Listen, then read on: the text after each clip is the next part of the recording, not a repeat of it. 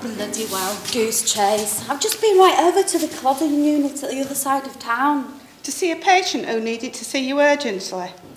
And when you got there, it changed his mind. How did you know all that? News travels fast in this place, sometimes even before it's happened. Look, I've got a bit of a problem. You've got a lot of problems. You work here. That's a big problem. The Mental Health Act Commissioner, who was investigating that incident the other night, is on his way down to see you. No one ever comes to see me. But there's a problem, and it concerns your cupboard. My cupboard. Nurse smoking is taking a bit of a time out. A bit of time out. Yes. In my cupboard? Yes. I see.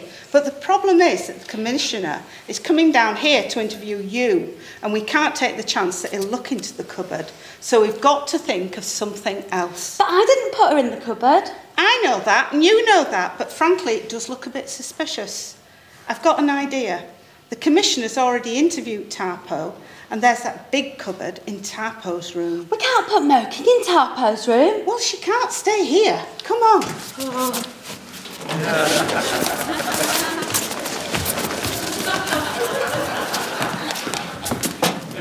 She's obviously out looking after the rights of some poor medicated soul. This place is rather cramped. Well, we've offered her a bigger office, but she seems to like it in here. I put it down to the fact that, well, I don't want to break confidentiality or anything, but she's had a kangaroo loose in the paddock herself. A kangaroo?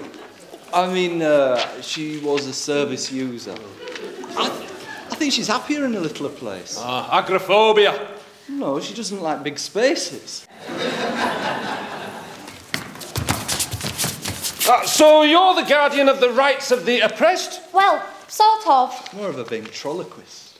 Y- Your job is to represent the patients. If that's what they want, I support them to represent themselves.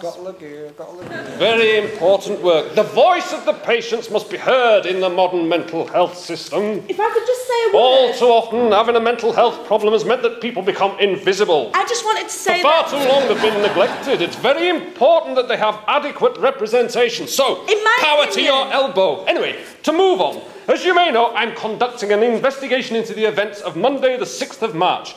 Did you know the patient? Yes, I did. I had, in fact, been engaged as his advocate on a previous occasion. A few days prior to his death, I'd gone to see his consultant, Dr. Payne. The patient felt he was being given too much medication major tranquilizers, antidepressants, sedatives, amphetamines, and uh, a laxative. Why, was he constipated? No, that's what puzzled us. So, what did Dr. Payne say? He laughed, He laughed. laughed, and stubbed his cigar out in a potted plant. He was smoking. Did he do anything else? He threw a gerbil to the snake.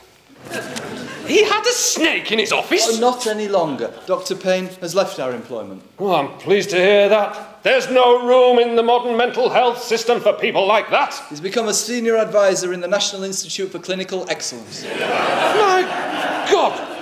So, I take it he was unsympathetic to your client's wishes. You could say that. It strikes me there's been some very bad business going on here, Well, if I could just say. and I one thing- intend to find out what it was. Come on!